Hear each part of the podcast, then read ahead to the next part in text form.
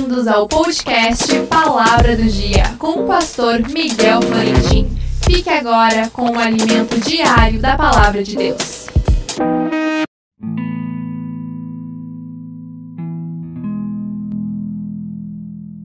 A palavra do dia: em tudo isto, Jó não pecou nem atribuiu a Deus falta alguma. Jó um, vinte e dois. Uma das grandes características dos filhos de Adão, os seres humanos, é a irresponsabilidade, ou melhor dizendo, fugir para não assumir qualquer responsabilidade de erro e, em consequência, atribuir a outros suas próprias faltas. Os mais atrevidos até culpam o próprio Deus pelos erros. Quando Adão pecou e foi descoberto, primeiro diz: a mulher que me deste é a culpada, atribuindo a Eva a responsabilidade, e subliminalmente com me deste, atribuindo a Deus pelo pecado que cometeu. Quando a confissão é um remédio, o homem converteu ela em algo indesejável, por orgulho ou por medo.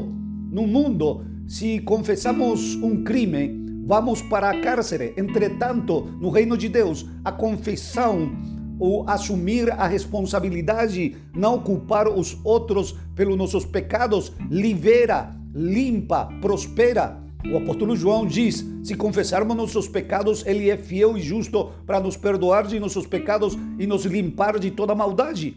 Jó, ainda que foi visitado por tragédias irreparáveis, ele não atribuiu despropósito a Deus, não culpou a Deus pelo que estava acontecendo. Culpar aos outros de nossos pecados, seja por orgulho ou por temor, se torna em um pecado maior que o próprio pecado cometido.